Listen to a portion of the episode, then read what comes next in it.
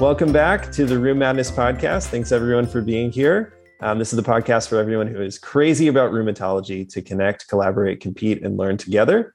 Uh, we're thrilled to be joined by an amazing group tonight to talk about the teams in the people region of the bracket, um, which then means that our bracket is complete. So these are the last four teams in the bracket. If you've been listening along, you've gotten to experience the teams in the cells, animal house, and machines region. And now, of course, you can't have a planet of the rheumatologist without people. and so um, uh, tonight we're going to talk about the teams that are in this people region. Um, just a few quick reminders. Um, um depending on when you are listening to this podcast, um, you may already be um, about to submit a bracket, or we may have already opened bracket entries. That happens on March 14th and will continue for two weeks. Um, and if you want to make sure that you don't miss any opportunity to sign up to um, submit a bracket, you can subscribe to our Rheum Madness newsletter, um, which you'll find on our website, which is in the show notes. Um, so don't miss your chance to actually submit a bracket because um, this isn't just about listening to the podcast; it's about participating as a learning community. Um, and uh, just it's free to participate. tell your friends; it'll be great. All right. So I'm going to introduce, uh, or I'm going to have everyone that's here on this um, call introduce themselves. Um, we'll go around. Uh, Lauren, would you introduce yourself? Yeah, absolutely. I'm Lauren He. I'm a third year internal medicine resident at the University of Chicago, and I helped out with um, TNF uh, inhibitor during pregnancy, as well as the increasing prevalence in ANA articles. Awesome. Thank you. And Cassie? Hi, I'm Cassie Sims. I am a second year rheumatology fellow at Duke University in Durham, North Carolina. And I'm here today to talk about the American College of Rheumatology reproductive guidelines. Fantastic. And Stacy. Hi, everyone. I'm Stacy Bagova. I'm a first year rheumatology fellow at the University of South Florida, here to discuss false positive um, axial spondyloarthritis MRI. Great. And Kugi.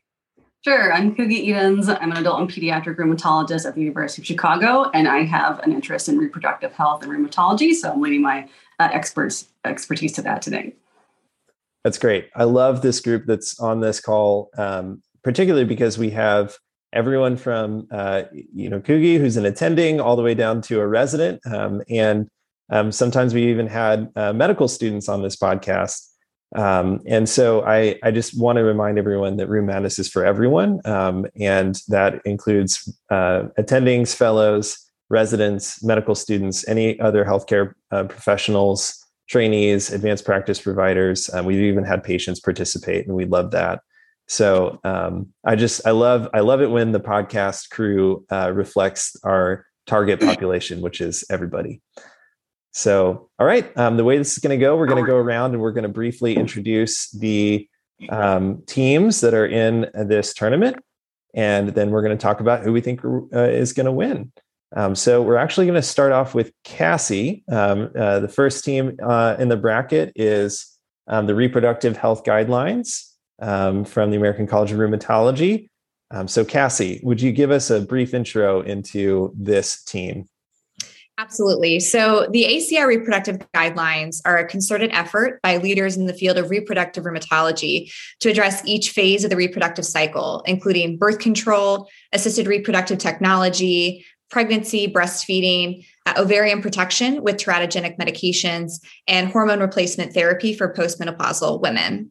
There is a demand for these guidelines as rheumatologic conditions more commonly impact women of reproductive age, and prior research shows only half of rheumatologists currently ask their patients about reproductive health, despite the majority of patients wanting their rheumatologist to take part in these conversations. To ease navigation, recommendations are stratified and tailored based on lupus activity level, presence of anti Ro and La antibodies, and antiphospholipid antibody status. The document displays well organized tables to use as a quick reference for pregnancy and lactation compatible medications and strongly encourages collaboration with other specialists, including maternal medicine, to ensure comprehensive medical care and improved pregnancy outcomes. We believe these guidelines can be used to initiate conversations with patients and facilitate optimal reproductive outcomes that validate patient priorities. Great, thank you so much. Yeah, it's a it's a huge guideline um, yeah. and uh, that means it's a it's a huge team to get your head around. But um, I thought uh, you all scouting report, um, which I did have a chance to work a little bit with, but you all did an amazing job uh, um, with the, the other Duke Fellows to write this. I thought your scouting report did a great job of really helping people dive into this massive guideline and um, know what they're going to get out of it. Um, so thank you. All right. Um, Lauren, would you tell us about the team that it is matched up against, which is a little different? It's not a guideline, um, and it's the um, article on TNF inhibitors in cord blood. Sure, absolutely. So, our base article looks at biochemical evidence of TNF inhibitor concentrations in cord blood when taken during pregnancy. So, we have guidelines which recommend the use of TNF inhibitors for certain amounts of time during pregnancy, but even these guidelines can differ. So, for example, the European guidelines state that the first half of pregnancy is okay.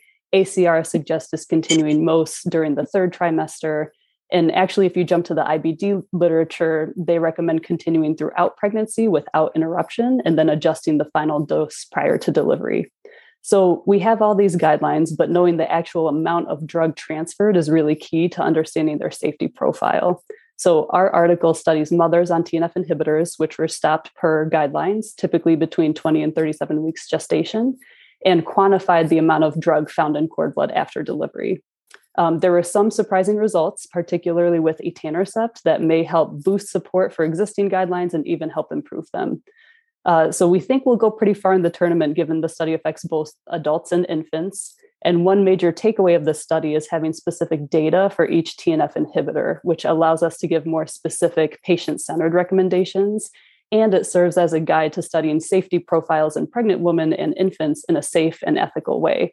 So we feel that the TNF, the TNF inhibitor and cord blood article takes reproductive guidelines one step further by looking at the science behind it and even rocks the boat on some current recommendations. So we think it'll go pretty far. That's great. Thanks, Lauren. I love it. You're getting a few shots in already at the reproductive health guidelines. It's it's true gamesmanship, and uh, yeah, I mean, it is. It is. There were some surprising results, and I love the way that you pointed out how it's not just this. This team really isn't just about what the article showed, but um, as an example for how this kind of thing can be studied and a few other things. So I, I, I think that's a nice way to think about all of these concepts in the tournament. Is um, there's what's in the in, in the concept itself, but you can also wrap up into those concepts. Well, what's the broader implication? What does this mean? Um, Kugi, anything you want to um, add? Um, just a 10,000 foot view. You're an expert in this area. We're really thrilled um, for your help on this scouting report. Um, uh, what do you think about the importance of this uh, um, uh, article on TNF inhibitors in cord blood? Yeah, so you know, I think the uh, you know I love the reproductive health guidelines, but I feel like sometimes the uh, guidelines of stopping uh, medications in the third trimester falls a little bit flat, uh, and so I think our article about TNF inhibitors and cord blood really um, gives credence uh, to the thought that we can actually continue these medications very safely throughout a woman's entire pregnancy without any major repercussions to herself or her child. Yeah, it's great. The more, yeah, I agree. The more safety data we have to reassure patients, to reassure ourselves, the better.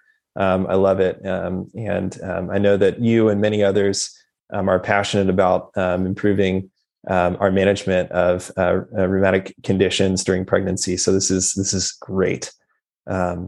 okay, uh, well, that is the top half of the bracket. The bottom half of the bracket um, talks a little bit about um, positive tests in people and makes us wonder um, about the meaning of those positive tests.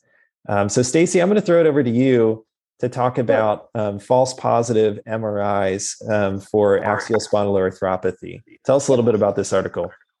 Yeah, so we all know that rheumatologic diagnoses are really hard, especially the ones that do not have a clear serologic markers like spondyloarthritis. And of course, we all wish for some sort of fancy study like an MRI to validate our suspicions. However, uh, this becomes a problem when we get a read from a radiologist that says, ah, maybe mild sacroiliitis is there, clinical correlation required. Very useful. So I'm sure inspired by an event like that, the authors of our base article analyzed um, the scans from 800 supposedly healthy German volunteers and they found an astounding amount of bone marrow edema in 12% of participants in the SI joints in 17% of participants in their vertebral column and fatty lesions in 80% of participants in the vertebral column. Of course, if the prevalence of spondyloarthritis in Germany was greater than prevalence of COVID, that would be breaking news. But I don't think that's what it means. Uh, it probably means that our definition of what a positive MRI for sacroiliitis is is not very specific or not very helpful. Um, and there is more research ongoing into how we can define the positive MRI better. But in the meantime, we're left with what rheumatologists do best taking excellent history, doing a detailed physical exam with every visit with our patients, and figuring out how we can help them best. Um, this may be a bit discouraging, but I think this our article really captures the essence of what rheumatology is. Right, we are really good at figuring out these details of histories and details um, of physical exams. Uh, and that's why uh, some claim that we're the smartest specialists in internal medicine. I mean, I have no opinion on that, but I've heard that before. and looking at the bright side, you know, diagnosing spondyloarthritis in humans may be hard, but it's much easier than that than diagnosing that in dinosaurs.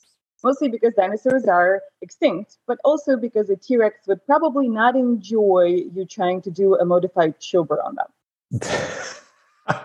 that's, that's that is very true. And well, well said. Yeah. And, you know, I mean, since, you know, since we've put out the dinosaur scouting report, you know, there have been some questions about, you know, did the dinosaurs actually have spondyloarthropathy or was it DISH? Apparently, there are some studies of some mummies actually that um, had, for a while, people thought they had spondyloarthritis, and then it turns out they had DISH.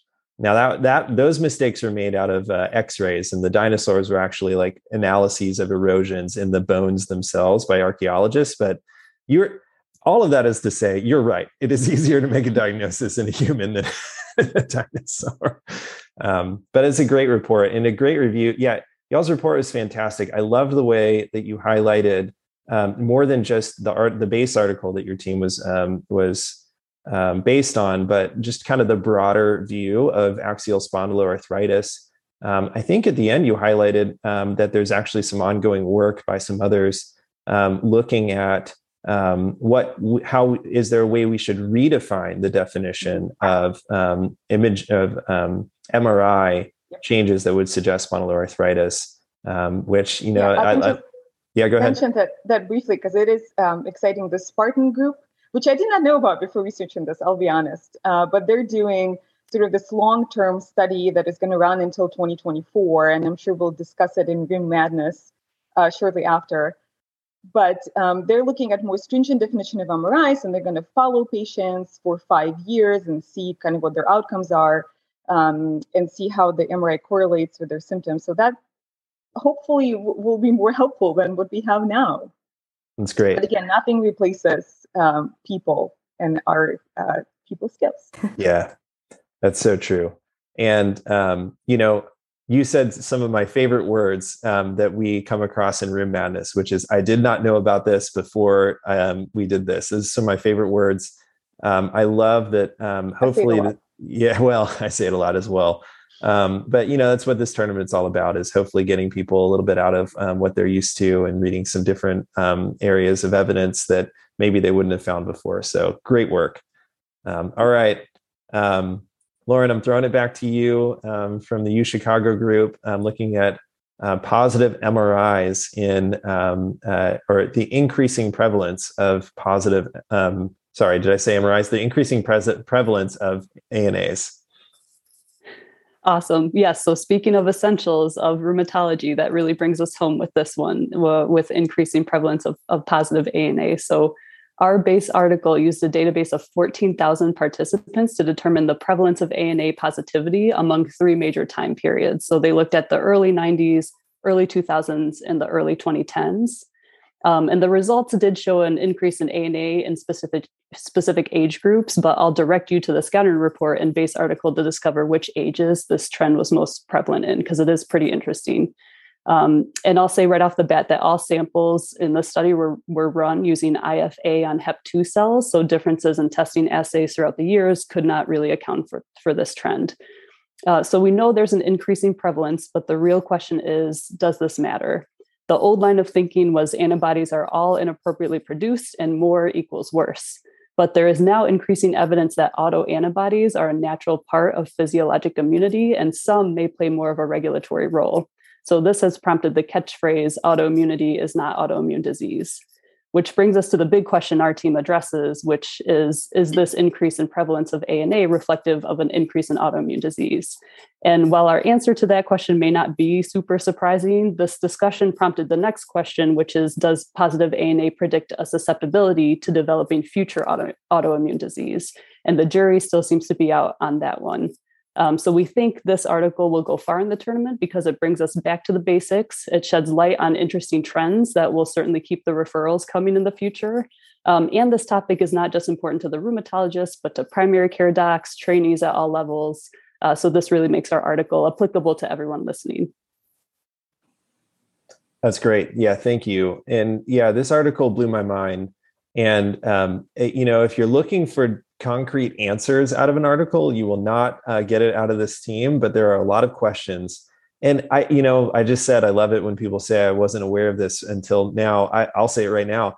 I, your scouting report um, really, I had not really, di- um, I really wasn't a, aware of this growing conversation about um, how autoantibodies may be a part of um, uh, regular human physiology and what that means. And so I, I was really fascinated by that, and it really got me thinking. So thank you.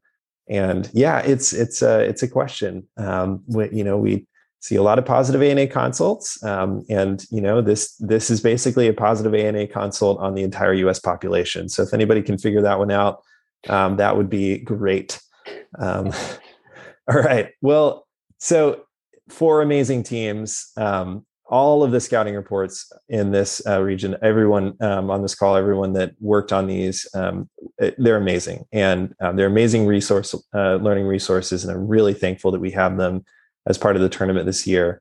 Um, and so we're going to talk a little bit about who we think is going to win this region, and I'll just remind our listeners of two things. Number one, uh, we're not debating the quality of the scouting reports because they're all top notch and fantastic. We're just debating um, whether or not we think the teams will win. Um, and when we say win, we mean um, what the blue ribbon panel is going to decide in terms of um, which teams they think are the most important to patients, providers, and researchers, both now and in the future. Um, and the second thing I'll remind everyone on is we have absolutely no influence over the blue ribbon panel. They will make their decisions probably without listening to this podcast at all. So um, this is just uh, this is these are just our thoughts. But uh, Kugi, I'm gonna I'm gonna throw it to you first. I just you know as an expert in um, uh, um, the field of reproductive health as it relates to rheumatology um, even as an adult and pediatric rheumatologist in particular you know we're a lot of the teams in the tournament we really actually tried to build so they'd have applicability to both adult and pediatric rheumatologists. I'm just really curious on your thoughts on this matchup that we have between the reproductive health guidelines and this um, article on tnf inhibitor levels in cord blood um, what do you think? Um, who do who do you think is going to win this matchup? Um, and do you think the winner is going to take the whole region? So, you know, the, the, reproductive guidelines are near and dear to my heart. But, you know, the issue with guidelines is that by the time they're published, they're almost a little bit outdated. Um, and unfortunately, I think that uh, will kind of put the reproductive guidelines back on the bench um, with the TNF cord uh, blood article kind of uh, going ahead and um, proceeding through with this bracket um, uh, in terms of being, I hope, the winner. Um, you know, I think it gives us a lot more concrete information than the guidelines now give us, and really kind of uh, is really additional to what um, exists already. and again, kind of confirms to me like uh, clinically what most people are actually doing. Um, you know, the guidelines are um, such an amazing creation of information, um, so broad, covered so many different topics, um, and so they are really important um, to patients. But I do think that the the fact that to me they're already a little bit outdated and this other article kind of highlights that um, to me kind of puts them at the bottom of the bracket for me wow all right making the call i love it yeah, and you know, I mean, it, it really depends on how the blue ribbon panel looks at it, because you know the blue ribbon panel may look at it that way. They may look at the guidelines and say, "All right, you know, this is a call to research. This is a call to you know these are future areas that we need." Um, and whether or not they look at that as a strength or a or a flaw, I guess, is in the eyes of the panel. Um, but your points are are very well taken. And um, yeah, I, I I think this this TNF inhibitor in cord blood. It seems like a small study, but I think the more you squint at this study, the more um, the implications start to really um, grow. Um, I think know, also the cord blood to be able to to show that to a patient to really show that there's concrete evidence that these medications don't cross the placenta um, or in uh, measurable or quantifiable amounts that we think have any real effect. I, I think is big. Um, guidelines are one thing, but I think really having the the meat and the data for a patient to discuss with them the risks is really important. Yeah, that's true. Um, Stacy, you did not write a scouting report on either one of these topics. So I'm curious, uh, you know, first of all, had you reviewed um, before, you know, uh, being a part of this region, um, any of these um, topics? And um, uh, now that you are aware of them, what do you think about the matchup? Who do you think is going to um, win this? Yeah, so I've actually have reviewed the reproductive guidelines and I was very excited about them. Um, obviously, as rheumatologists, we take care of a lot of women, as was pointed out in the scouting report. Um, a lot of women of reproductive age, and I really love how the guidelines are organized. They're beautiful tables that have colors in them that are really easy to read. I've actually this week twice I've printed the guidelines and gave it to patients. So I have found them very useful in just my day-to-day clinical practice, and I did a uh, conference talk on reproductive health and rheumatic disease, and the guys were very helpful um, in that too. So personally, I think that the TNF um, inhibitors in cord blood research is very interesting, and I think I will also probably use it to tell my patients about the medications that they're on and that they're safe. But uh, for me, the reproductive guidelines definitely take the crown because it's just so useful so you don't really need to read the whole thing. You can just go to the tables or the diagrams which I've done. And I think I really love that it addresses um, reproductive technologies and men, which is very important. They're also a part of, of um, reproductive health. So I, I think the guidelines are excellent and I commend everyone who worked on them. It's been really useful in clinical practice. It's great. Yeah. I mean, it's going to be, it's going to be an interesting matchup. You know, are you a guideline person? Are you a data person? Um, you know you got to squint you, you got to look at the panel and see you know who do you think um, the panel members are and what what uh what um, you know what perspective do they have. Uh, but yeah i mean i think both of you have highlighted um, the extreme importance of translating this um, concept into both of these concepts into um, uh, into clinical practice and into you know getting it into patients' hands, getting it into providers' hands, especially providers' hands that aren't rheumatologists. Um, and you know, I know that there's a lot of work ongoing right now. You know, I'm blown away by the work that um, Dr. Clowse does at our institution. She's created this resource called lupuspregnancy.org or the HopStep program, um, where it's kind of like that. It's like a little handout that uh, made for patients and providers. I printed that out and gave it to a patient today. We kind of walked through it. Um, but yeah, I mean, the guidelines themselves um, are a great way to hand that out. And yeah, I mean, uh, you're right. I mean, I hadn't really thought about it, but yeah, I mean, a patient on etanercept who may be uh, hesitant to take it during pregnancy, if you can show them this data saying, look, you know, um, they follow the at least the EULAR points to consider, you know, and stop it at 30 weeks. There's zero in the blood, um, and it was fascinating. Um, Lauren, I, I, don't know, Lauren or Kugi, chime in on this. It was fascinating you know, we typically think of uh, certolizumab as the one that um, is not detectable, but there was a little bit um, and none for etanercept, which is interesting. I don't know if y'all have any thoughts on why they saw that. It is interesting. I think when you dig into the article, they actually stopped etanercept a bit earlier than even EULAR recommendations recommended. It was prior to 30 weeks for almost everyone. So I do wonder if that had a, a bit of an effect on the on the results, but I agree that was certainly like a something that I wasn't expecting to see. Yeah. I still think we have some, you know, there's reasons why etanercept doesn't treat things like uveitis and IBD, um, which I still think we don't quite understand, and why the other TNF biologics do.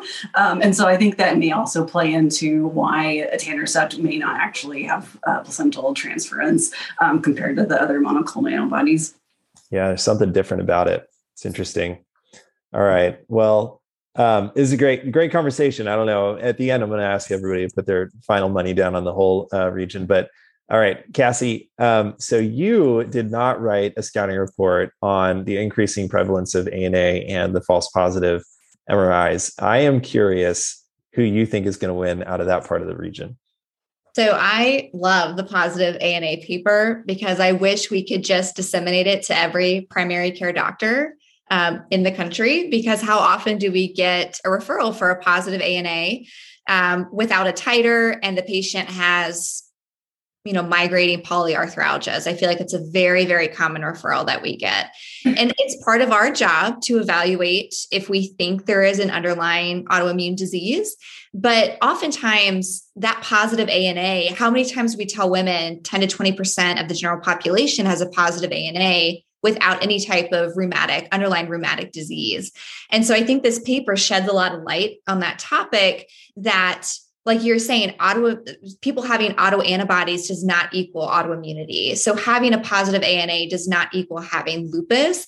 And I think that concept is very well known to the rheumatologic world, but not outside of that. So that paper, the positive ANA paper, can be applicable to our world, but also other providers. Whereas the positive MRI we're typically dealing with more often just in rheumatology along with our radiologist and trying to decide if you know did they run a marathon or did they just give birth and so they have this false positive mri um, i feel like the ana paper is a little bit more broadly applicable and so that's why i i choose that one in that matchup. It's interesting. Yeah i mean it's uh it they both have broad implications, but you're right. The the ANA, I mean, yep, most common consult. We see it a lot, and um, trying to figure out what an ANA means is um, uh, um, often what we do. Um, did it today several times, um, uh, and you know, I mean, yeah, it, it always makes you sad when you know, it's always fine to see the patient and, and, reassure them if they if they don't have a rheumatic disease, but it's always really frustrating when if the patient has had to wait for a while and is you know really distraught or you know there's some um, anxiety that there's a lot of anxiety that can come with being concerned you have an autoimmune disease depending on what you've been told. Um, so yeah, it's a it, it's definitely an interesting concept. Uh, you know, flip side, this these positive MRIs in um, uh, axial spondyloarthritis, uh, it is tough uh, you know, I mean, we talk to our radiologists and they, you know, um, you know, Cassie knows we, we meet with, you know, our radiologists and they're like, I'm, you know, that, you know, what we said was, you know, spinal arthritis today changes tomorrow. And, you know, it's, um, I definitely think we need more specificity when it comes to this test because often it's the only thing we have.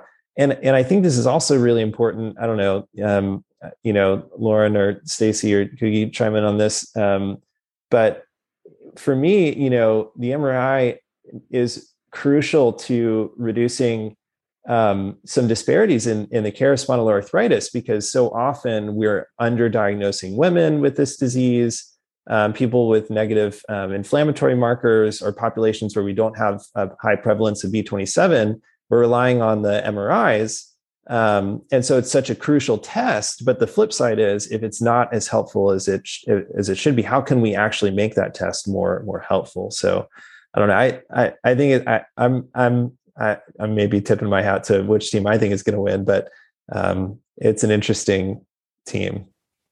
I think that the just doing research for this um, report, I think the comforting data that I found is that when they looked at um, radiographic progression of um, sacroiliitis just on x-rays they found that actually there was a percentage of patients that were read as positive meeting new york modified new york criteria which then uh, several years later were negative. So there were probably some dna changes uh, that were seen on their x-rays. And the progression of disease is um, slow for patients who have um, negative findings in, in, their initial visit. So i think the, the comforting thought here, even if the MRI is inclusive, we can trust completely as long as we you know, do our job and follow our patients, then they are not going to, you know, progress to bamboo spine within a year um, if we don't give them TNF inhibitors. And there's actually research that shows that TNF inhibitors do not improve outcomes at six months in patients who do not have clear radiographic evidence or elevated inflammatory markers. So I think there is there's not a good exact answer, which we don't get a lot in rheumatology anyway, but there is a lot to say about you know patient doctor relationship and and how important that is and how important our expertise is and clinical manifestations of these diseases. Yeah, it's true. All right. Well, all right. We're gonna have to go around, and um, uh, we're gonna all have to make a call. This is very official, and um, so, all right, Lauren, who do you think is to win this region?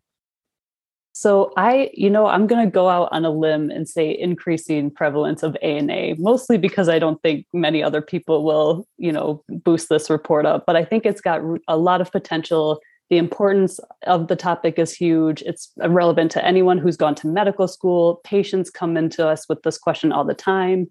So I think ANA is here to stay. And I think if Dr. Ko in the true Chicago style has a little sister gene in him, I think this is going to be a huge upset, and I think it's going to win the region. Wow. All right. A is here to stay. We're already coming up with cheers. That's right. Cassie, what do you think? So um, I think it would be a missed opportunity not to promote the paper that I am here to defend. So I am going to say the ACR reproductive guidelines it is a wonderful document that covers so much, and it's an important topic that a lot of rheumatologists are not comfortable talking about. And as the data shows, you know, we're not engaging constantly in these conversations. You know, Stacy, you are a rare breed. Thank you for printing, you know, these out and giving it to patients. I mean, that is not a common practice. So we want these guidelines to make physicians comfortable to have these conversations and make patients feel empowered that they are involved in their reproductive health. So this document can be used at, you know, clinically with patients making very critical decisions to minimize pretty terrible outcomes that can occur if we don't do our job in reproductive health. That's great. All right. So far, I don't know. We're two for two, people picking their teams. So, uh, um, Stacy, what do you think? Who's going to win? I uh, do not want to vote for myself. but you're going to?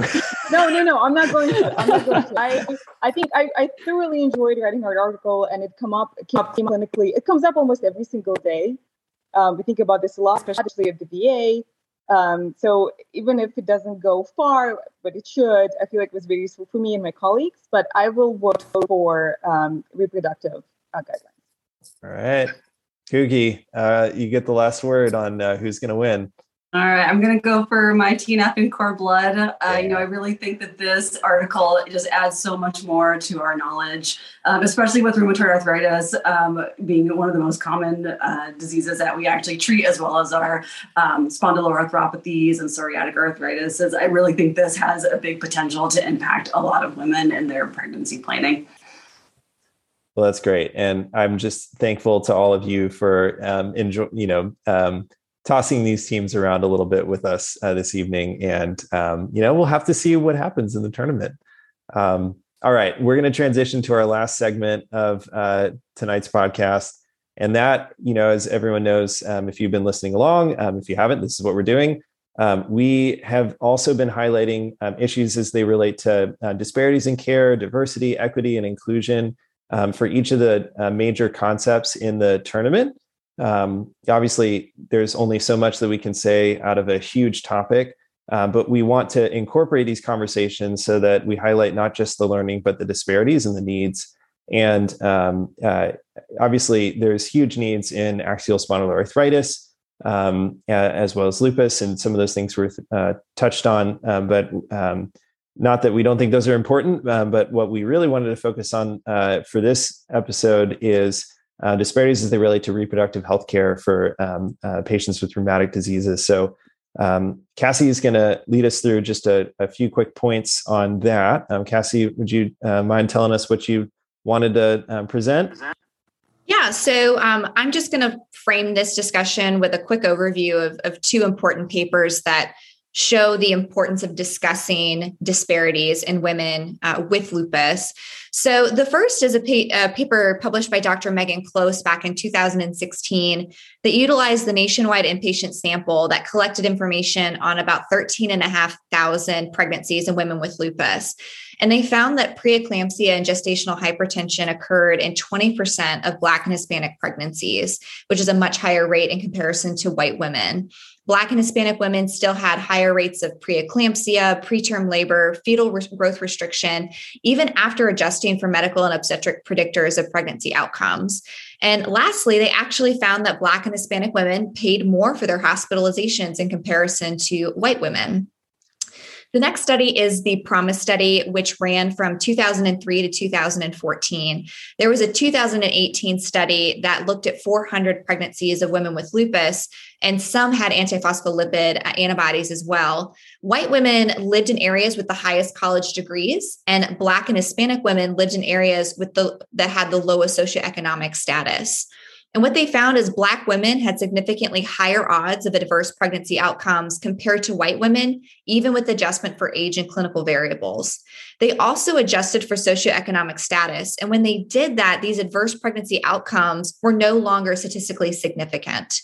Um, Black and Hispanic women with antiphospholipid syndrome were 10 times more likely than white women with APS to have adverse pregnancy outcomes. And these findings were surprising because the women in the PROMISSE trial had monthly visits with rheumatologists and labs performed at least once a trimester. So even with optimal care, Black and Hispanic women still had worse pregnancy outcomes compared to white women with lupus. So these studies display the disparities that these women are experiencing. And I think we probably witness this on a regular basis in our clinical practice. Um, but the fact that there is data supporting these observations is, is honestly very disturbing.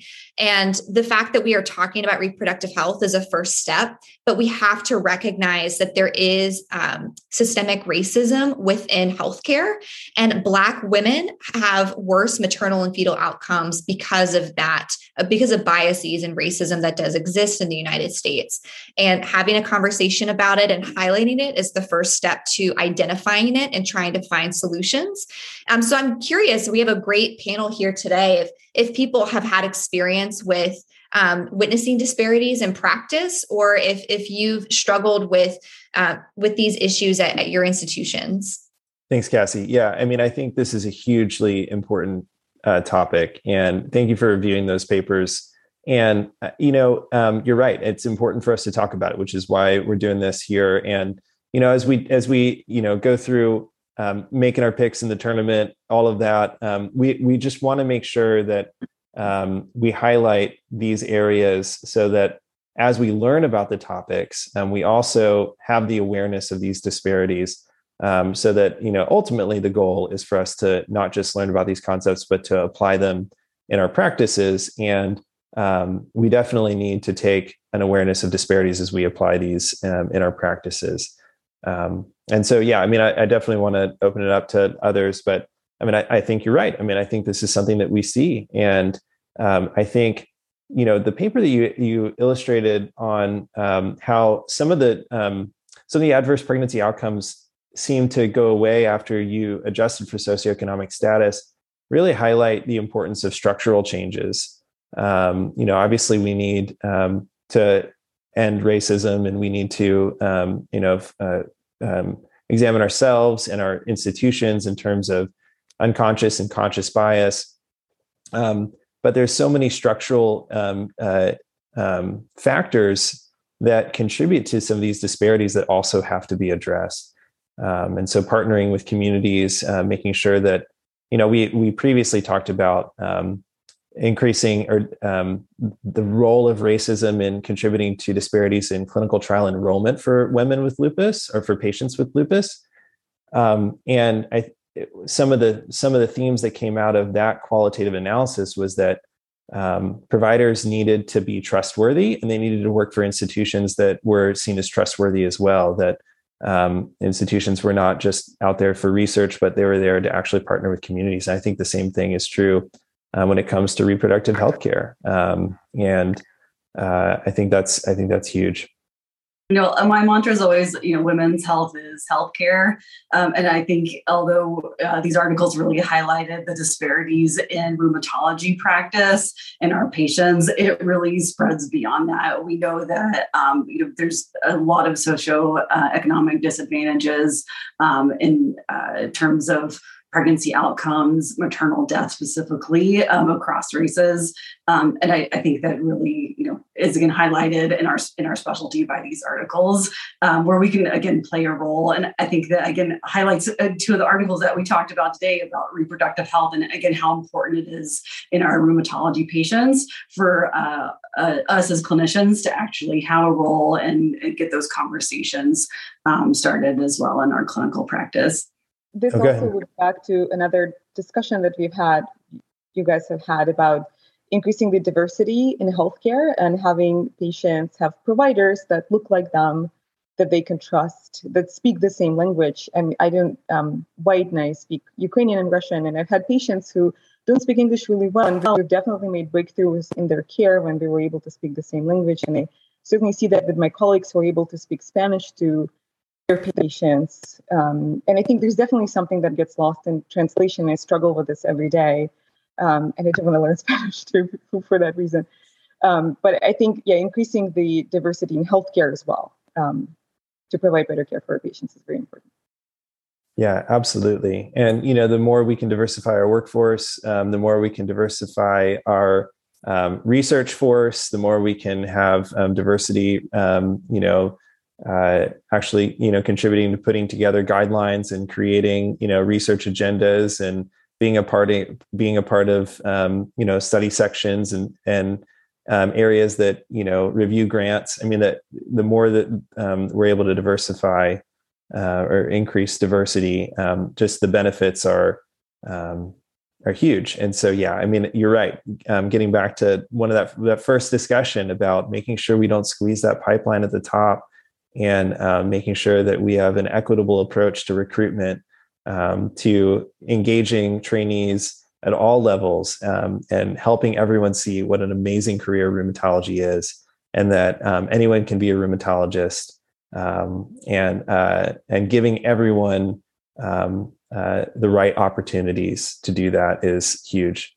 Um, so uh, thank you for highlighting that. And Cassie, thank you for highlighting this this topic. This is um, this is really important, and I'm really thankful that we had the chance to have conversations like this throughout um, this podcast series. So I think with that, we are about to wrap up. Um, this ends our review of the teams um, for Rheum Madness 2022. Um, and we are so excited uh, that the tournament is about to begin. Um, I am so thankful to the group that came here this evening to talk to about these teams. Thank you to you all and to all of your um, uh, friends and colleagues who helped you write these reports. Um, I learned so much from them. I learned so much from you all. Um, I am so delighted that the rheumatology community gets to learn from uh, the learners, from fellows and residents. Um, I truly believe that you all are some of the best teachers that we could have, um, and so uh, it's it's just wonderful that we could we could do this. Um, so thank you all for joining us. Thanks, David. Thank you. Yeah, thanks for having us. All right. That is it. We did it.